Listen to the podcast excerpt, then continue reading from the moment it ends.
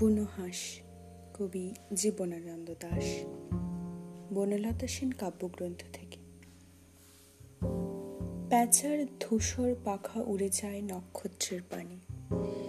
জলা মাঠ ছেড়ে দিয়ে চাঁদের আহ্বানে।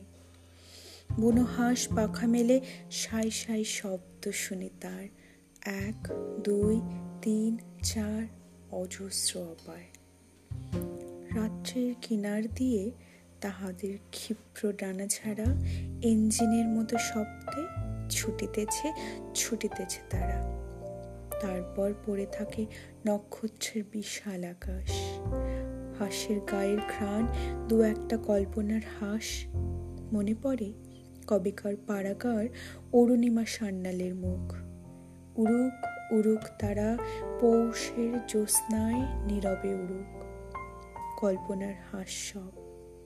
পৃথিবীর সব ধ্বনি, সব রং মুছে গেলে পর উড়ুক উড়ুক তারা হৃদয়ের শব্দহীন জ্যোৎস্নার ভিতর।